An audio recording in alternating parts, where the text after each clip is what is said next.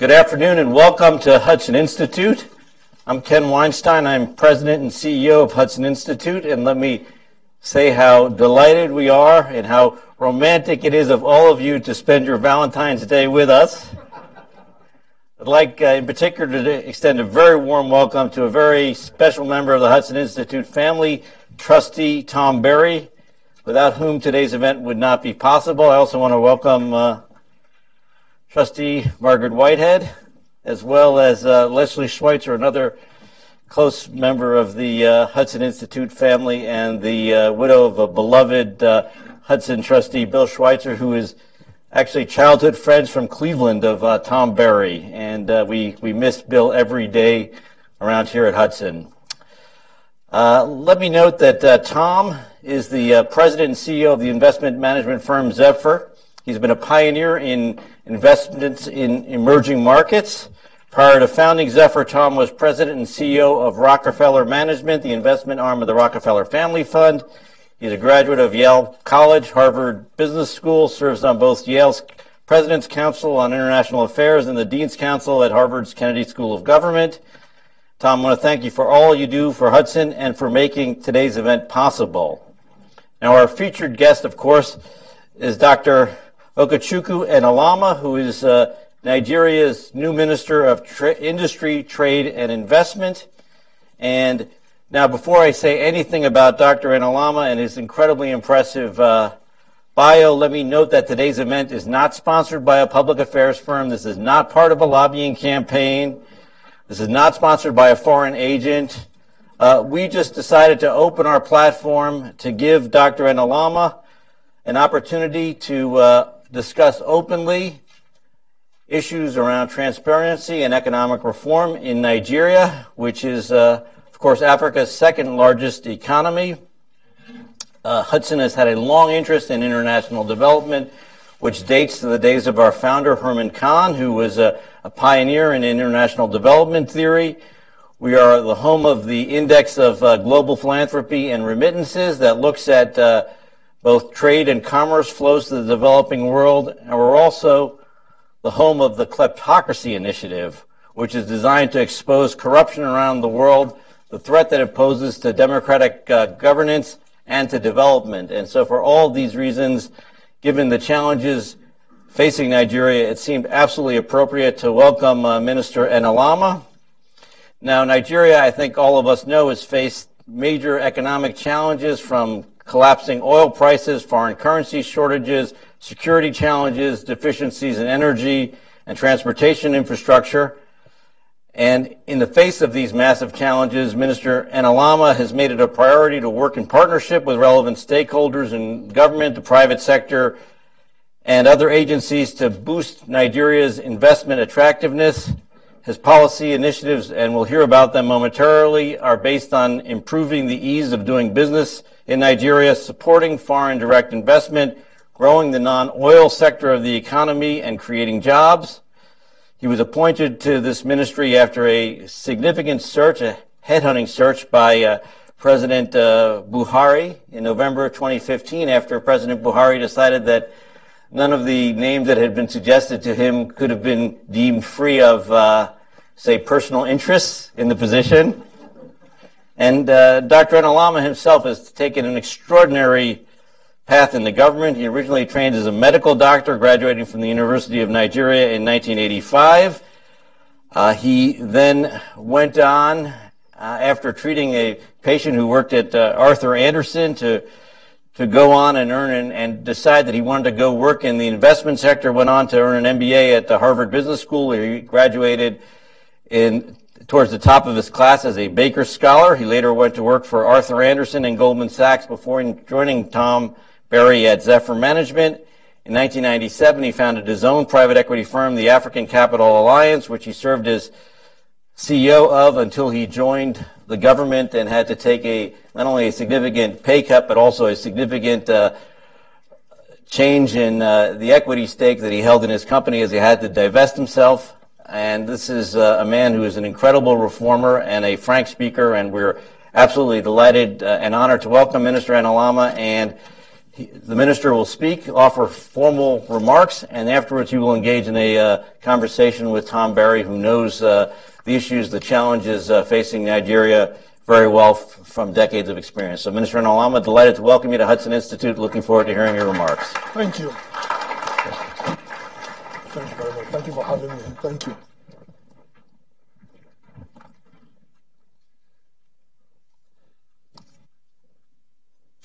So thank you all for coming. I've been asked to speak for a few minutes and um, then we'll have an interactive session. So if you permit me, I'll just say a few things. Um, first, I'm very delighted to be at this um, very prestigious institute today to address this, um, this um, very distinguished group of people. Many of you are my friends.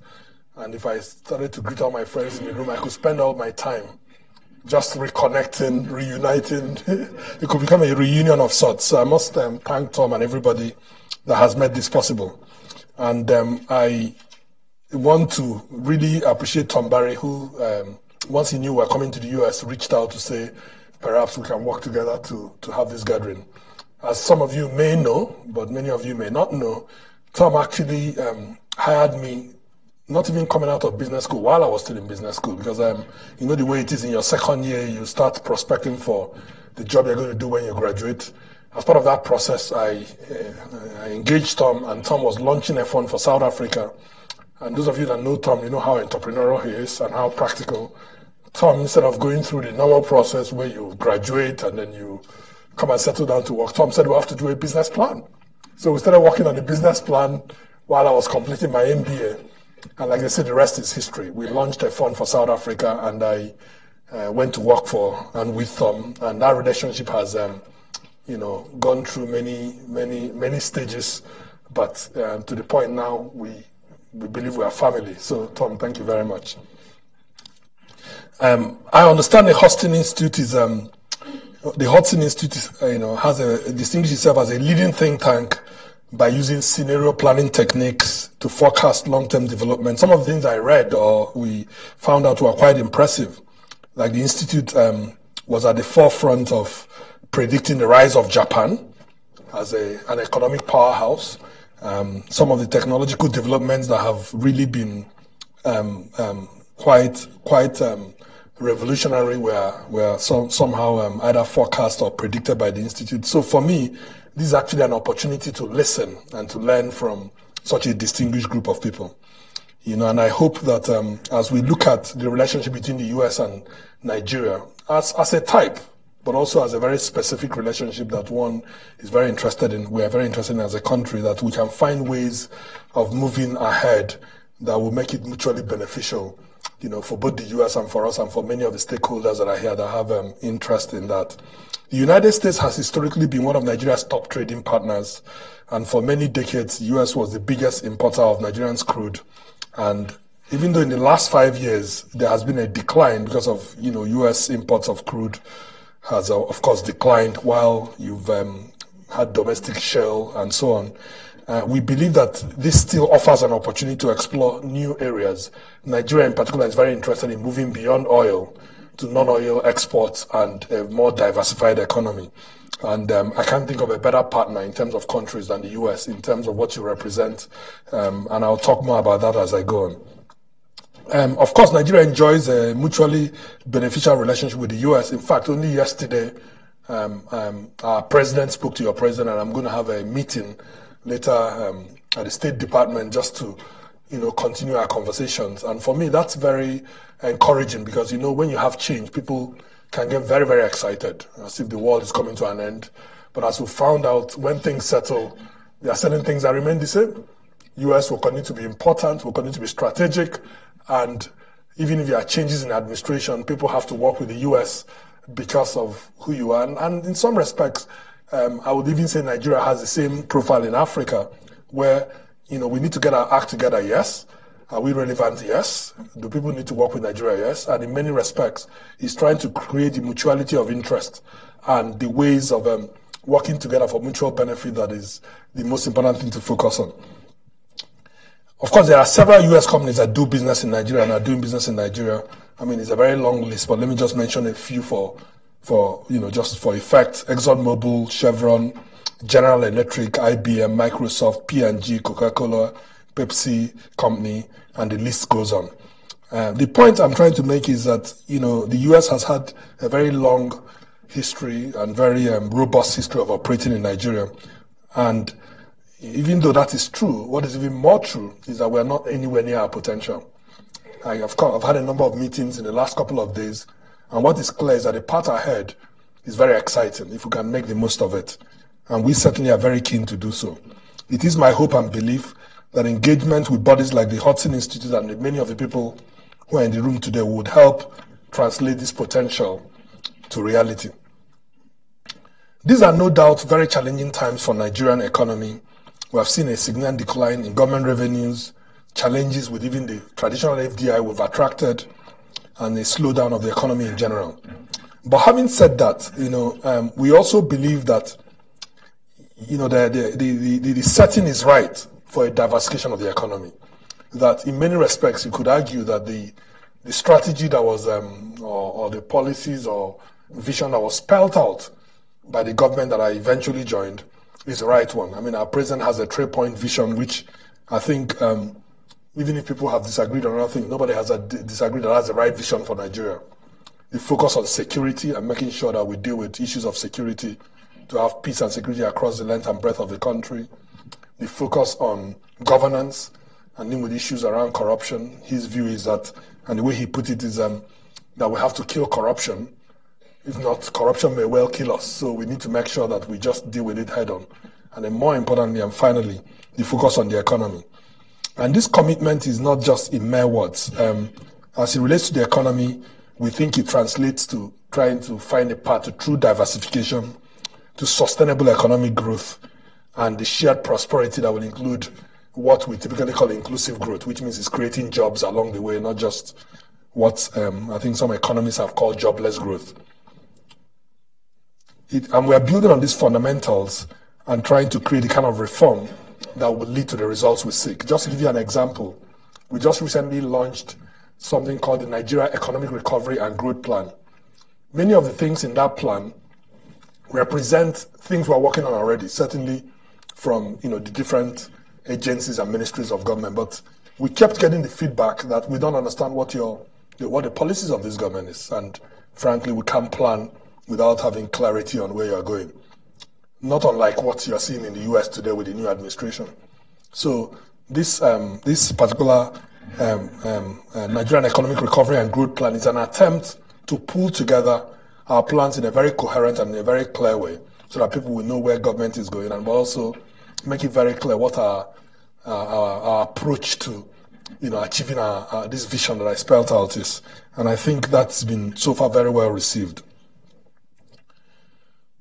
Since the inception of this administration under President uh, Buhari, our efforts have been aimed at ensuring that all Nigerians enjoy, you know, better living standards. Because one of the things that um, the president's party or our party, the party that is um, at the center now, APC, um, um, um, one of the concerns was that, like, even though Nigeria had received very good press and very good growth numbers in terms of statistics, um, a lot of people were, were, were, were, left out of it. I mean, it wasn't, it didn't create the kind of jobs we needed.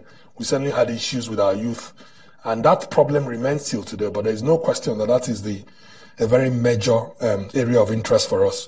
And so, in looking at the, the, the, the, those fundamentals I talked about, those um, the vision I spelled out around peace and security, around governance, around the economy, we believe that that is the right way, you know, to address these issues on a sustainable basis. If you want to really get to the heart of it. Let me just say a few things that uh, uh, we've achieved already, or that the government has achieved already on those three points. On security, as many of you will know, at the time President Buhari took over government, there was a major issue with Boko Haram, which is a terrorist organization that was um, rampaging a part of the country, the northeast part of Nigeria. Um, even though Boko Haram still is a threat in terms of um, um individual uh, sporadic attacks, you know, but they no longer occupy territory, or you know, almost like acting as if like this is um, an alternative um, government or an alternative group that has its own territory that it controls. I think all that has been has been addressed, and um, and the country, and we believe that like that is a war that will be won, and a war that we're winning. And on the issue of corruption and governance, um, the president has led uh, the effort through a combination of institution building and judicial efforts to ensure that, you know, again, this is a quote, public funds work for public good. Now, what this means is that we've signed up, for instance, to the Open Government Partnership, a clear demonstration of our commitment to transparency. And um, one of the things I remember Tom always tells me is that, like, if you want to deal with things like corruption, people have to see people go to jail. And we're beginning to see people actually go to jail and a lot of um, a lot of publicity around it just to make it clear that like there is a downside to doing the wrong thing, that this is not just something you talk about, that nothing happens. And on the economy, you know, we are certainly learning to win ourselves from the historic dependence on crude oil by diversifying our economy and putting ourselves on a path to sustainable growth. And I would like to share with you some of the things we're doing that would help us achieve uh, this economic diversification. Let me look at it from the point of view of my ministry or the portfolio that I look after, which is the industry, trade, and investment. Our policy trusts in sort of MITI, the Ministry of Industry and Investment, our policy trusts have been mainly focused on how to diversify the economy and put it on this sustainable growth. And in the interest of time, let me just share four initiatives that we're working on. It's because I think they're illustrative rather than exhaustive. You know, um, the first one is something I've always been very passionate about. I remember going back to Nigeria, as we were told earlier, in 1997, uh, with Tom actually to start this um, African Capital Alliance. Um, African Capital Alliance was founded not just by myself, but by five other partners, of which um, Tom was also a partner. And at the time, you know, I remember being part of the public-private think tanks and, and groups that were meeting. Nigeria Economic Summit Group, one of them was called. And even then, we're talking about the importance of enabling environment and the fact that you have to create the right environment for businesses to thrive, for the economy to grow, and for us to attract the investments we need to grow the economy. So one of the first things, and particularly given the portfolio I was given to to attend to in the government, that I told myself was like we must focus on this enabling environment and crack it. You know, because I believe that um, it's actually one of the most important responsibilities of government. You know, to create the right environment for the citizens and for the stakeholders to operate.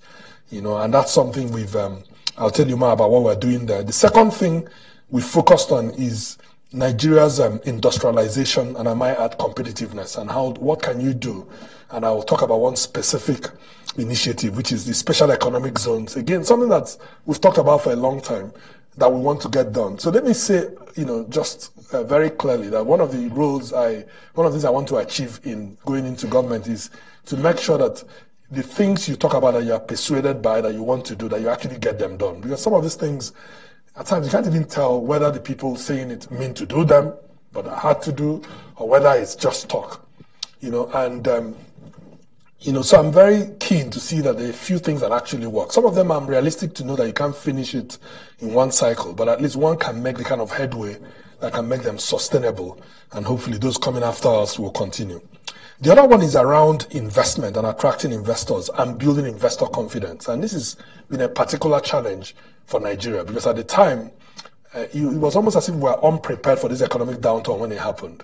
You know, so we struggled issues around foreign exchange policy, issues around sort of um, the right, um, uh, the right framework, you know, for for continuing to attract foreign direct investment at a time when you know the way the investors are, particularly portfolio investors, who, as you know, can be, um, I don't want to say, um, are known for their short-term instincts, but certainly they like to feel that like you can take your money out when you want to take it out without being without somebody giving you a moral lesson on why you ought to think about the country. And so we've had to struggle with all that and still come out in a way that we create the right environment. And then the final one is around the cooperation with the United States. After all, you know, we're, we're here in the US talking to you. And let me just share a few things on those four initiatives. First, on enabling environment. Nigeria aspires to be one of the most attractive places to do business in the world. I mean, I call it, you know, it's like, uh, um, I think it was um, Jim Collins, you know, in one of his earlier books that talked about big, hairy, audacious goals, you know. You know, why not, you know, say, what stops us from being a very attractive place to do business? We don't just want to be a mediocre place, but a very attractive place. And this is the vision actually that we have discussed in government and we've bought into. And is on the basis of this that the president launched something that is called the Presidential Enabling Business Environment Council, which is chaired by the vice president. The whole idea is to say, how can we reform government working with the private sector? Because everybody agrees that this is a win-win. That's one of the reasons why we went for this. There are many things we you could get very robust debates going on on. But one of the good um, pieces of news is that the president loves the idea, the cabinet members love the idea, the private sector is music to their ears. Why don't we just pull together and get it done? Enabling environment, because we know that it's a classic agency problem. The people who only benefit are individual officers acting in their own self-interest. They're certainly not doing it for the government. They're not doing it for the private sector. So why don't we, the losers in quotes, come together and say, no more? You know, so we're going to um, great lengths to set up the infrastructure and the enabling um, pieces that will make sure this enabling environment, and I must say it's gaining traction. It's getting a lot of publicity. And one of the surprises, and this is one of the positive surprises from being in government, is how much the agencies and their leadership have embraced it. Um, I would have thought, you know, the way the, the conventional wisdom is that these people resist, but it turns out that I'm sure there is resistance within the civil service. But even the leadership of the key agencies want to see the reforms. And therefore, those reforms are continuing at pace. So that's something we're very positive about. For instance, things like visa on arrival, dealing with visa application issues. I was in an earlier meeting where they were talking about getting approvals for technology transfer, just basic stuff. And we want to see all these things done. Um, we, one of the people advising us is the former Prime Minister of Georgia, um, who apparently did a very um, great job of reforming Georgia. You know, and he basically says one of the one of the things they did was something they call um, um, I know silence means agreement. I've forgotten the technical term he used for it. Basically, if you don't get an approval within a set time, it means you have the approval anyway. You know, unless you get a no. you know, so we're working on getting putting that in place. The second area of interest is how to achieve industrialization by providing the kind of infrastructure that will actually speed up industrialization through special economic zones and industrial parks. This is something we've talked about a lot, but what we'd like to do is in a public-private partnership model, you know, launch some world-class industrial parks.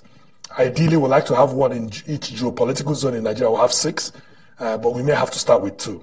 And the good thing is that like we have our own share of the budget in it. We have a world-class team working on it, including um, a group out of China uh, and and and, um, and some you know a consulting firm that is working with us, and even the World Bank. We were the World Bank yesterday. Uh, we are pulling together um, some of the world's um, um, best sort of uh, best practices and knowledge in this area, and I'm very confident that we'll make progress. And again, the ambition is to have things that are world class. Our view is that Nigeria is not unique in the sense that like if we do the right thing, we won't get the results. And this is a very basic premise on which one has gone into government that, you know, I personally reject. In fact, I'm very, you know, as an audit, former auditor, I'm very skeptical anyway. I'm very skeptical of arguments that say things are so different here that if you did the right thing, you won't get the results. In fact, one of the very humbling things you find as a Nigerian who is now in government is that you go around the world. I mean, it's like airports. You go to Ghana next door, you go to middle income countries, lower income countries. You know, having airports that work has become fairly routine. So the exception is actually when you don't do it. So there is nothing to celebrate about not having your airports just run properly. First, it's something that has been well outsourced. There's a whole body of operators that that's what they do, and it's a very global industry, as you know.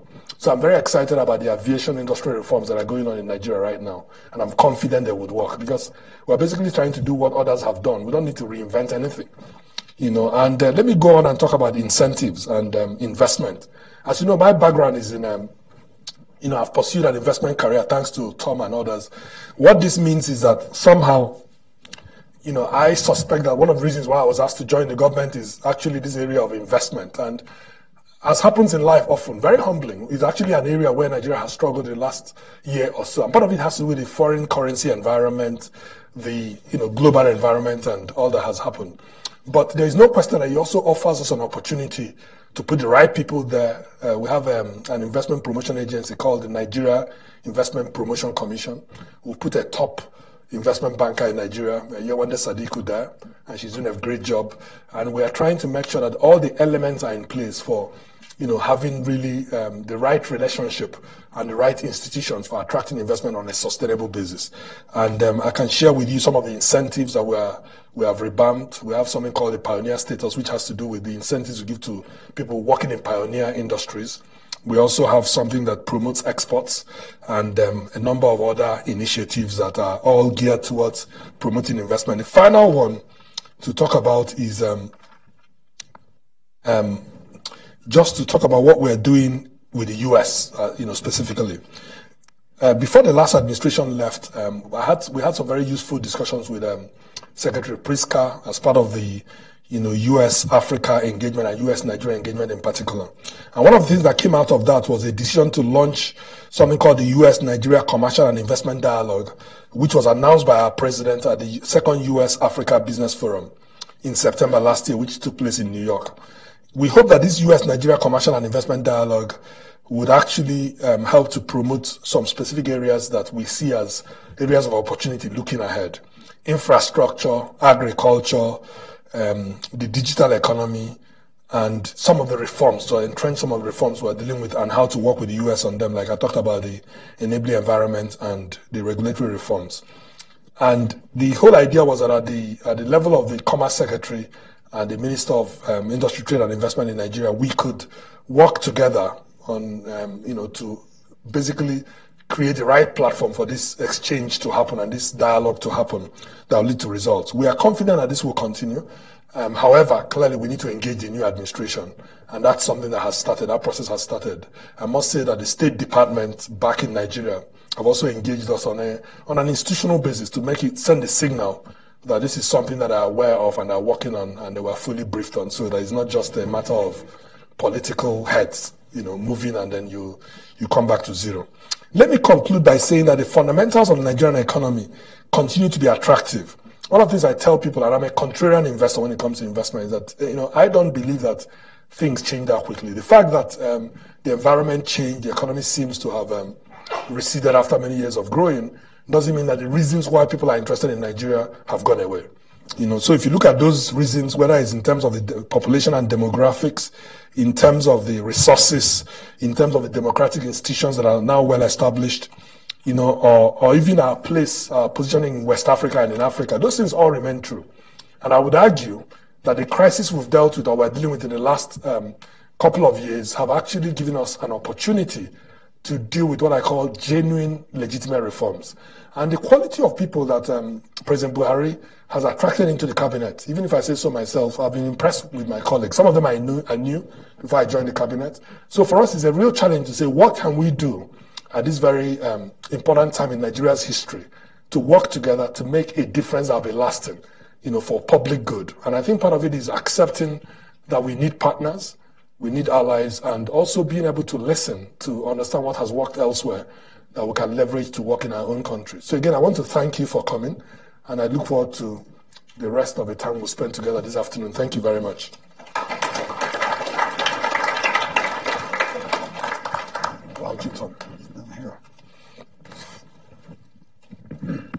Well, good afternoon. I'm Tom Barry. Delighted to be uh, hosting this part of the program. OK mentioned in his preliminary remarks that uh, Hudson predicted the rise of Japan. So I think we're here today to say that Hudson's predicting the rise of Nigeria. that would be nice. Very nice. And uh, we are honored to have Minister Enelamah here because OK is in the vanguard of Nigeria. The president has appointed a number of ministers who are both competent and honest. You know, in our country, we'll take either one, but but if you could get both, this is pretty unusual. So there are several ministries like this, and you heard uh, the really thoughtful approach uh, that they're taking in terms of foreign investment. I'll point out for those of you who aren't so familiar with the country, a couple statistics that I always like. One is uh, estimate is around 160 or 70 million population now, mm-hmm. plus or minus. One in four Africans is a Nigerian. Nigeria is about twice the size of uh, California land lies. It has a purchasing power parity economy of over a trillion dollars.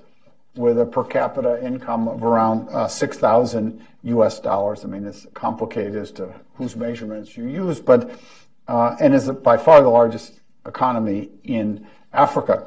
So here's, here's an opportunity in which you heard a minister say they're focusing on enabling environment and industrialization. So uh, I'll start with a couple questions and then we'll invite the audience to participate. So let me ask, uh, okay, if I'm interested in investing in Nigeria, who do I see? Who do I go to? What, what, is, what is the path? I think I'll say three things, and three, and some of them, it may sound a bit contradictory, but I'm sure, given the experience in the room, you know it's not. The first thing about Nigeria, and actually this is um, very interesting, that Nigeria is, you know, is a very open country. We love to travel. We love to welcome foreigners. And in fact, at the stage, we actually thought that you could just come in and do whatever you, you want to do without even having any partner.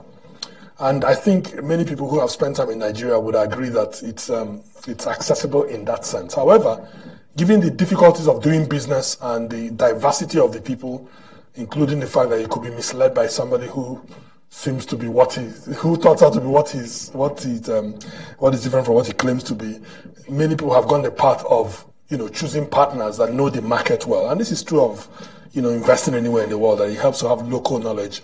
You know, so one of the things I, um, we encourage people, and in fact, this was one of the bases for founding African Capital Alliance, was that like uh, there, there are cases where it makes sense to choose um, the right local partners, and that's something you, you are, that is completely your choice.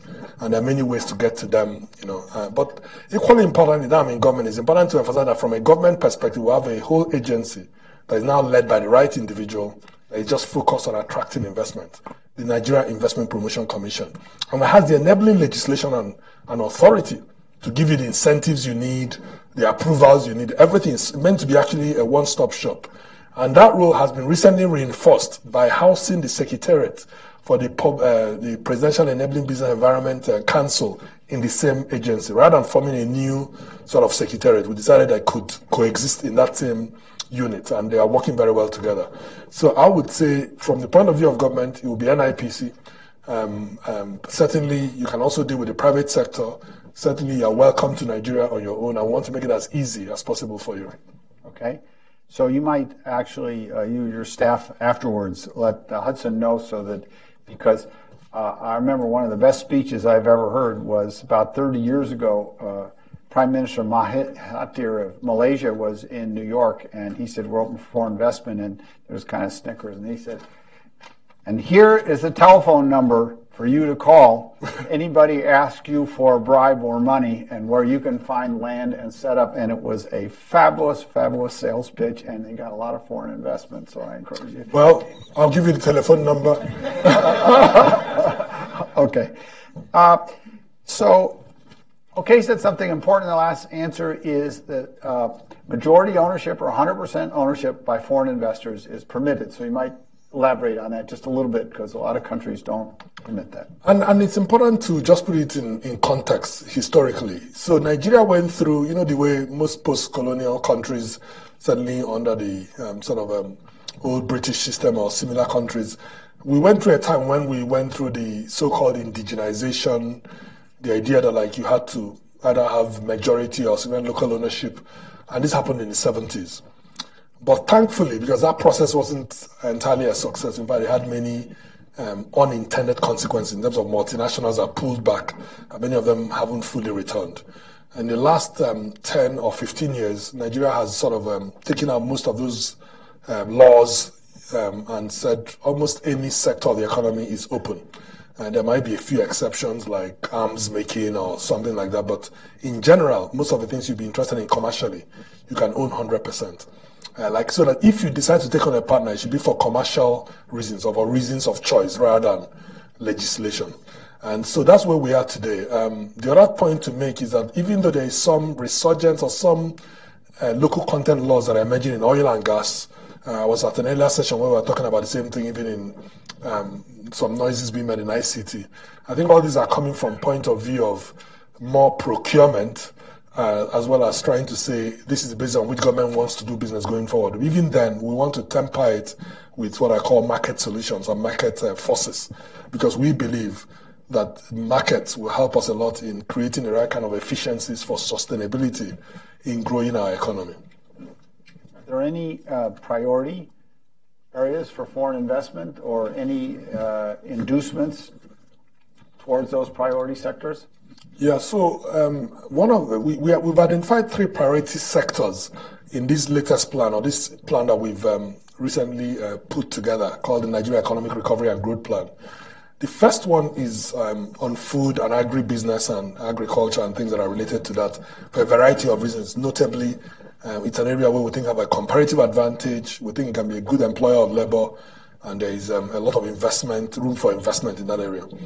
But the second one, which is equally as important, could have been number one actually, is the whole area of infrastructure, notably power, and and and even the things that relate to the petroleum sector and fuel. And the reason is that this is an area where first of all, it's been a drain on our resources when in fact it could have been an enabler in a very major way. So we, we are very committed to solving the problem. And in order to solve it, we recognize that we need private sector led solutions and investment.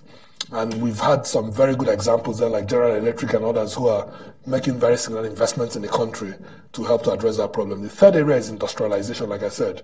And not just large scale industrialization, but also the kind of industrialization that encourages even smaller businesses to be part of the ecosystem, to be part of the the food chain or the you know the value chain in a way that um, that, that, that works. So when I talk about special economic zones, it's government's attempt to work with the private sector to set up the infrastructure to help more value-added production in Nigeria. But digital economy is under one. This whole ICT and trying to work to be part of the 21st century. And our youth have led the way in this particular area. I mean, we've seen a lot of innovation, a lot of applications being developed, and a lot of sort of, um, you know, software programmers and engineers and people who are trying to do things I would like Nigeria to be able to compete in this space. And clearly, it's an area of great interest in working with the U.S. I would say from personal observation, uh, Lagos particularly is a hotbed of startups and technology innovation. Uh, a great uh, uh sort of returning group of Nigerians who've worked in many in the UK or the US, but this is uh, one of the more dynamic areas. So let me open this uh, to our group and see would start in the back. You, yeah, right there, yeah. Uh, Henry Hetker, retired government. On CCTV, the Chinese news station, about a year ago, they covered Nigeria and Lagos in particular, and they indicated that there was sea level rise in the region and that an island was threatened in the bay, and they encircled it with a new seawall made of heavy boulders, and it appeared to be holding. They then planned to cover the entire uh, bay uh, fringe uh, where the city is located further in encircle the whole region with a stone seawall, and then a new city would sprout out behind the wall. Uh, a tremendous investment, and many high-rise buildings were built for the new city. Uh, can you bring us up to speed on all this? I'm wondering what is going on. We heard just about the startups, the American startups. Uh, people have migrated back to Nigeria to set up companies. Uh, it's interesting to know that. I wondered about these grand plans that China has for the region.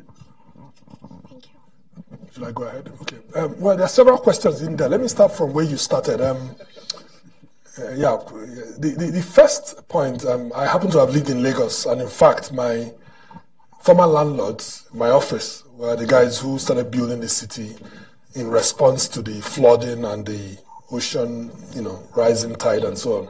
So it's a classic example where um, somebody came up with a very bold, private sector led, innovative, entrepreneurial, capital intensive solution to what looked like um, a huge environmental challenge, you know, this rising sea levels. So basically, uh, a company which had built a number of smaller cities as a, as a private initiative decided to take on the opportunity of reclaiming land because apparently the ocean had been moving inland and had claimed part of what used to be Victoria Island, if you know Lagos well.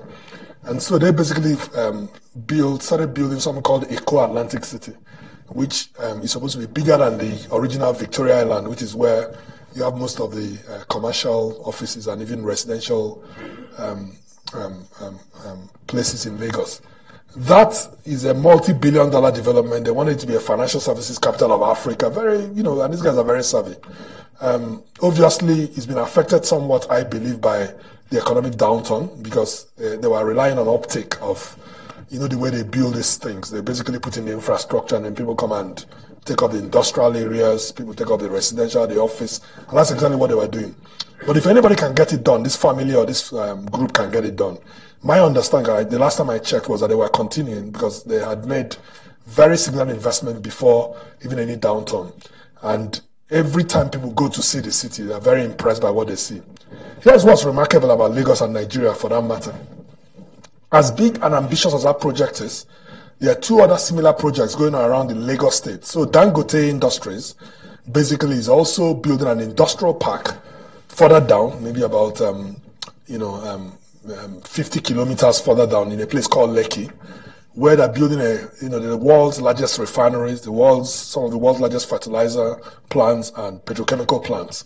Again, this is a 10, 20 billion dollar development and very, very ambitious. Now, Dangote again is a man with a track record for industrialization in Nigeria.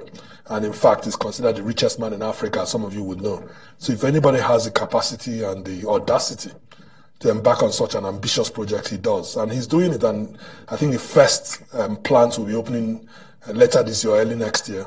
And we are still assessing the implications of that because this, this plant or this place is, I think it's something like bigger than Victoria Island. Is it six times? Six, about two times Victoria Island. I mean, and this is you know just humongous.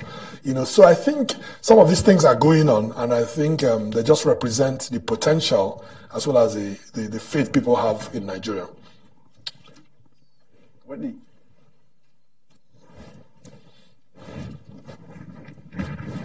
Mr. Minister, thank you very much for being here and for your remarks. My name is Whitney Schneidman, and I chair the Africa practice at Covington, which is a law firm here in Washington. And I've been to Nigeria a lot over the last two years since President Buhari has been in power. And just want to say that every engagement with the government has been very constructive and positive, including the work we did on the MTN matter. Um, but the question I wanted to ask you uh, refers to the, the technology and specifically Nollywood.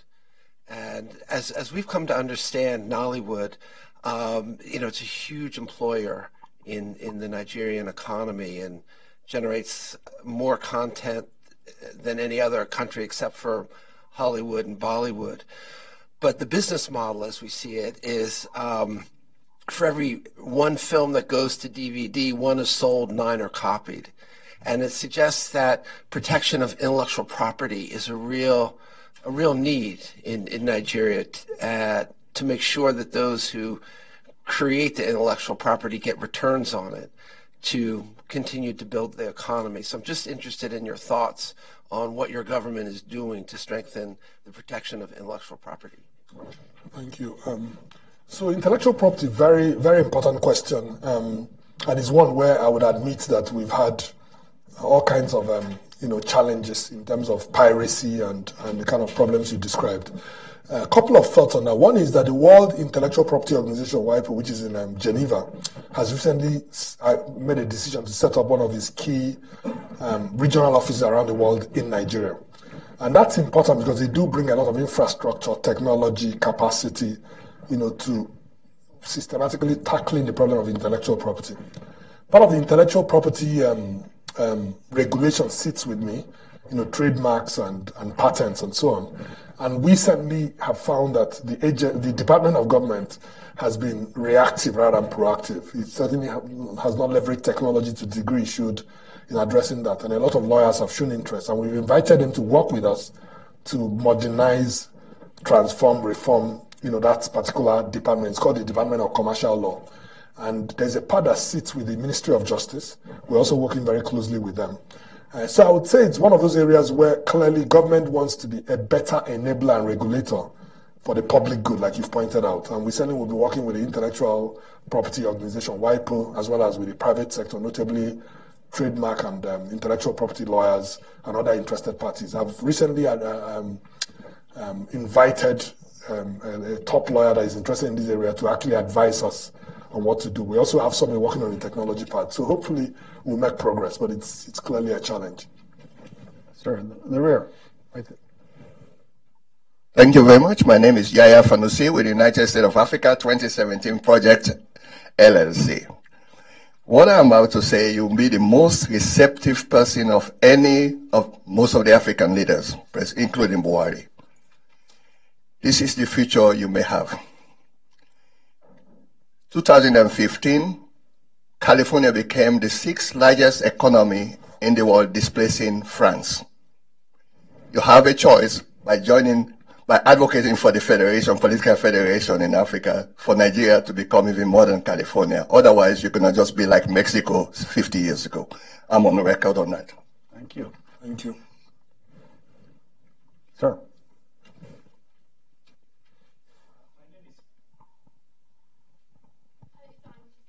I'm Femi Akibi, and I'm a Nigerian. Uh, my question to the minister is that in all human resource of all economics, it is the human resource that is number one. Nigerian diaspora, with all our intellect, are scattered globally. What are we doing to bring us home? India is doing an airplane lift to move its diaspora home. Second, in area of corruption, the technology that is available to cure those ill governmental practices in the country, i.e., blockchain. India, again, is the first country to use for their national identity. Your take, sir. I think um, the, you know the first observation is that your comment around the importance of human capital and people is um, an extremely apt one in the sense that if you look at our our sort of this our economic plan, economic recovery and growth plan, we had to ask ourselves what's the, what's the purpose of this plan? What's the number one thing it's trying to achieve? And we came to the conclusion it has to be investing in our people. It has to be very people centered and very people led. However, as you know, questions about people you have to ask why several times. Then, in other words, you have to go further down to determine what it is you're doing that will actually mean you're investing in our people, which is why we went to the next level and talked about those three areas. Um, you talk about the Nigerian diaspora, absolutely. One of the things that I tell people, I think, is our secret weapon. Because Nigerians, and it's not unique to Nigeria, are very passionate about Nigeria. You could see the passion even in your voice. So I am not surprised, and I think the government and the people of Nigeria need to tap into this. But the one thing I will observe is that, like, they don't need a lot. We just need to do the right thing. Nigerians love their country. If we set in the right opportunity for them to invest, they will invest. If we set up the opportunity for them to come home, they will come home. If you also make it hard for them, they, you know, you find that are not as irrational as they may appear. They may look emotional, but are not irrational. They will stay away. So what the government can do is to make it attractive for them. You know what I mean? And that's what we have to do, and that's just the honest truth. That's great. Bert.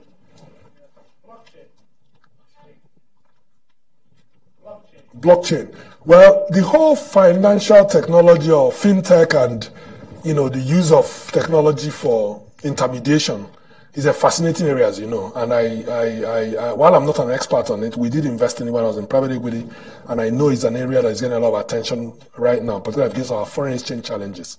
So I think it's an opportunity. The challenges we face, like you rightly point, is an opportunity to look into all this blockchain and all these um, innovations and these new things that are happening, but it has to be led by people. That's why we talk a lot about public-private partnership. The central bank recently welcomed people to come and dialogue with them on how this could be used to, you know, um, for for financial intermediation.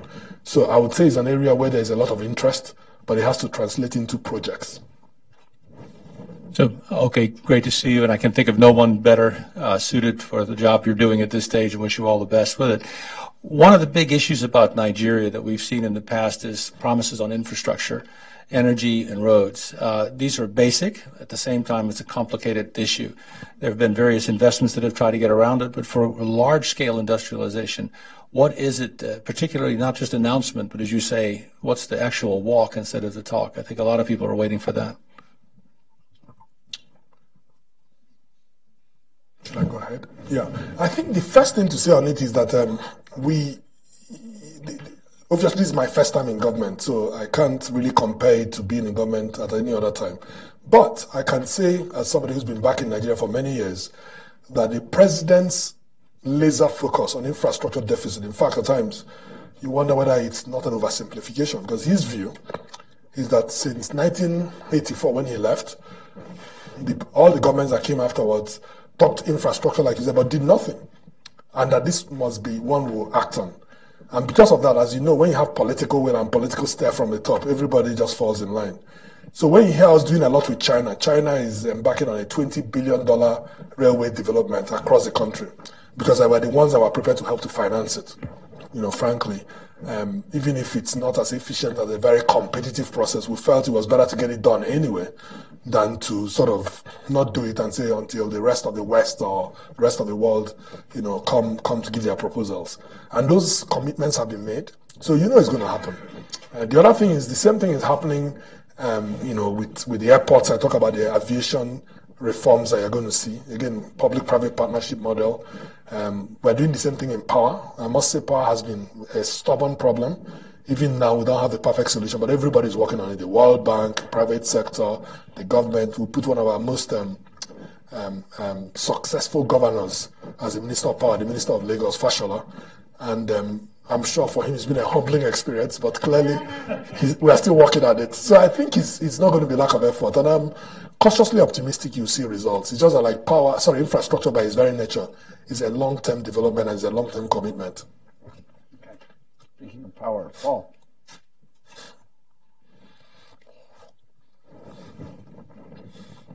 Yeah, um, my name is Paul Hinks. I'm the CEO of a power company uh, called Symbion Power we were the when the privatization was rolled out under the previous government, uh, we were the only US company that participated in the public bidding. Um, we partnered with Transcorp, Tony Elumelu, and we won. We we we had we won a 972 megawatt capacity power plant at Ughelli. When we looked at the privatization program, it looked fabulous, and we were convinced that if everything got done as was planned, it was going to it was going to work, and we're going to see power all over Nigeria. The reality is that far from uh, the plan, I mean, it, it really has not worked at all.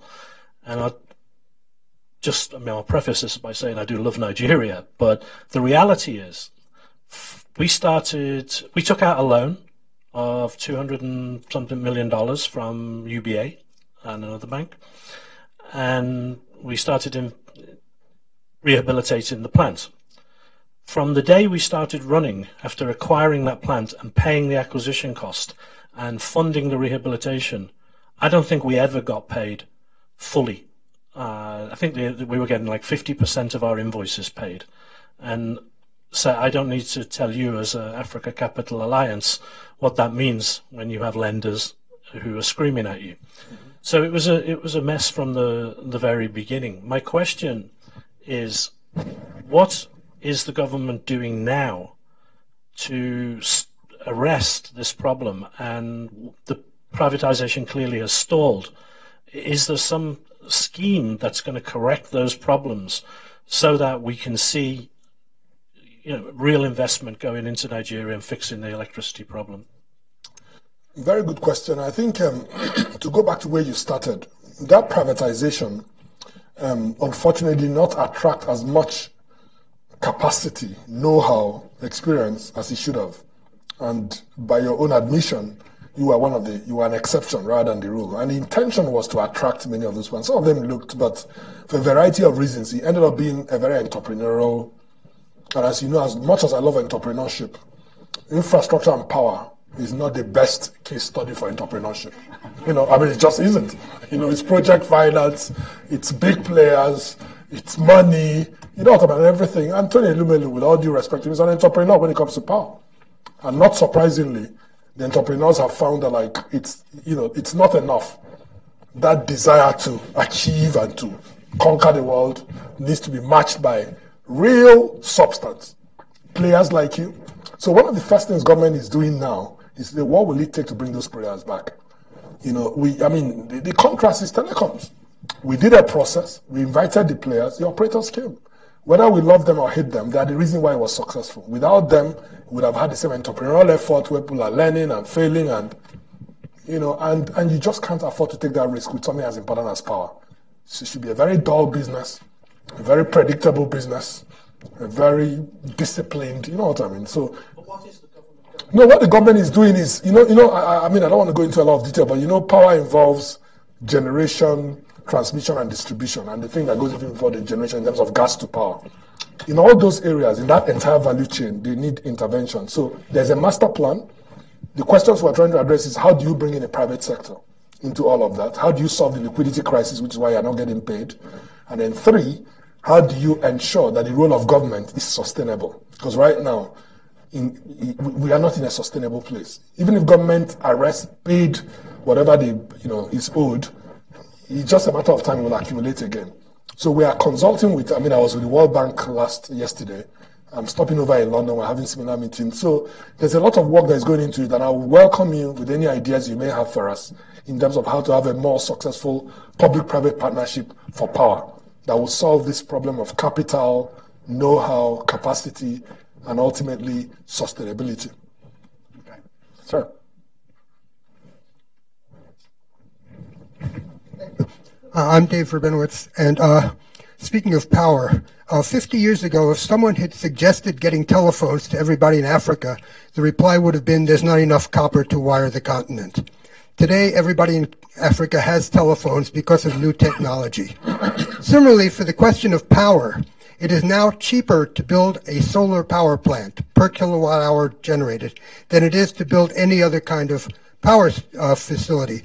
And solar can be done on a small scale, distributed. You don't need massive uh, distribution networks and things like that, and it's very low maintenance issues, so things don't break down and uh, sit there, as I've experienced personally in Africa, for years with no electricity because they can't fix a generator. And I'm wondering uh, if somebody had invested in wiring uh, telephone lines in Africa, they'd have been kicking themselves now because they would never have gotten their uh, money back because of the cell phone. Is it really making sense to invest in uh, power distribution systems today when solar is actually cheaper? So again, a good question. I think the, the power needs of the country and the, is such that not. We don't have the luxury of either or. There's a lot of solar going on, but as you know, and you pointed out in your question, it can give you sort of incremental power here and there, you know. But the power needs we're talking about uh, tens of thousands of megawatts. I mean, it's not you know, so basically, there's a lot of engagement of the solar for those that are interested, but I can assure you that the numbers that I'm talking about are a fraction, actually a small fraction of the total needs of the country. So basically, you need hydro. In fact, we're even arguing that we need coal, you know, um, and, and, and, and gas in addition to solar. I think the point to make is that we need a coherent, sustainable solution.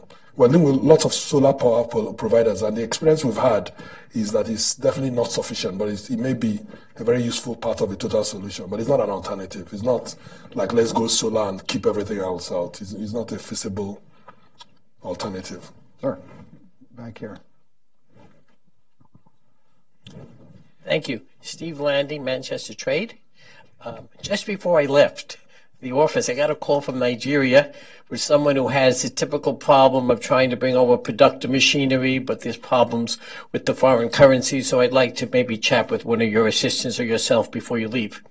Um, I also had the pleasure of working with Africa with one of your predecessors, uh, uh, Minister Mustafa Bello who was both Minister of Trade, but also he worked in the Investment Council.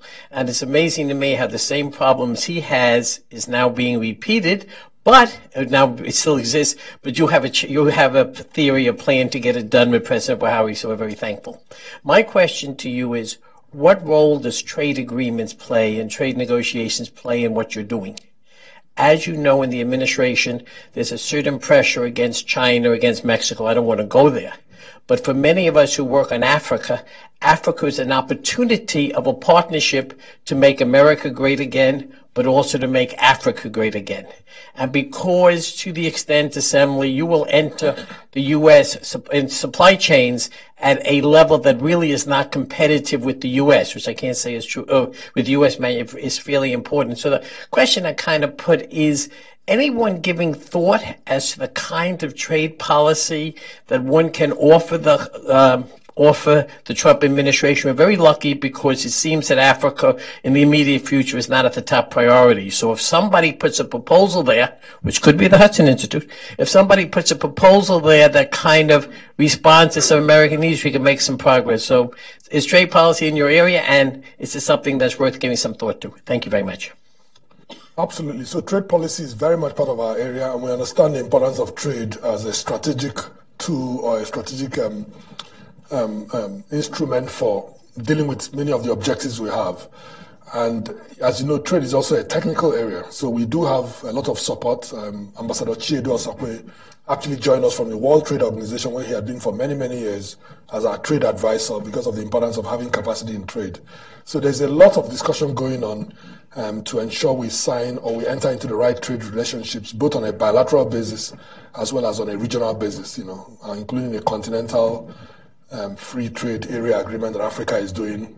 We're engaged with Europe. We're having meetings here in the US, including with the trade office and so on. So I think it's, um, it's a very important area you point out.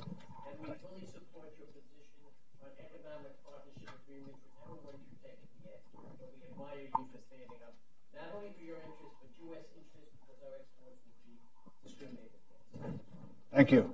Well, we'll have time for one more question, but the minister and his colleagues will be able to stay for a few minutes afterwards if you want to ask them. No, good. Good, Margaret. Margaret Whitehead, Hudson Institute. Um, Margaret Whitehead, Hudson Institute trustee.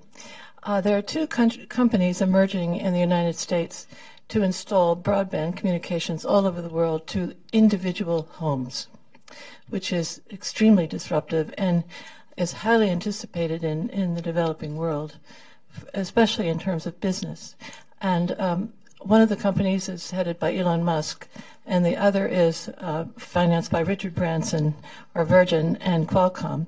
We wonder what you're doing to anticipate this and what you're hearing about it on your side of the pond. Thank you. Very good question. We actually are very interested because, you know, this whole smart digital economy initiative um, um, needs this level of access, right, and inclusivity, you know, of, um, of um, because right now I think we have about a third, 30 to 40 percent, depending on what numbers you believe, um, data access in terms of in terms of um, the mobile phone coverage. I think it's nearing, it's, it's probably close to 100%. But in terms of data, we're, we're, we're a long way off. And some of it has to do with how to get this broadband access to as many individuals and as many parts of the population as possible. So we're very interested and any help you can give in in that would be. Um, I was talking to the Google people in an earlier meeting today because they also had a project um, to do with this issue of access you know, back in Africa, and I wanted to know what they were doing about it. But clearly, it's an area, it's an infrastructure play, as you know. I mean, it's basically trying to create more infrastructure, basic infrastructure on which the whole digital economy and e-commerce and other things will stand. This effort all began with Google, and it's exploded from there and taken on many different forms since. Exactly. Yes. All right. Well, John, go ahead. One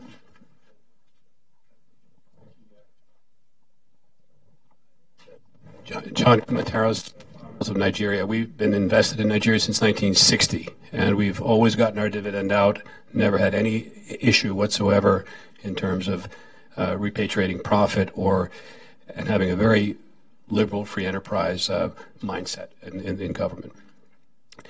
We also invested in a cement plant in the middle of Cross River State. And in the middle of it, $500 million investment. You're like, oh my goodness, what, what are we doing? We have to build a pipeline 120 kilometers.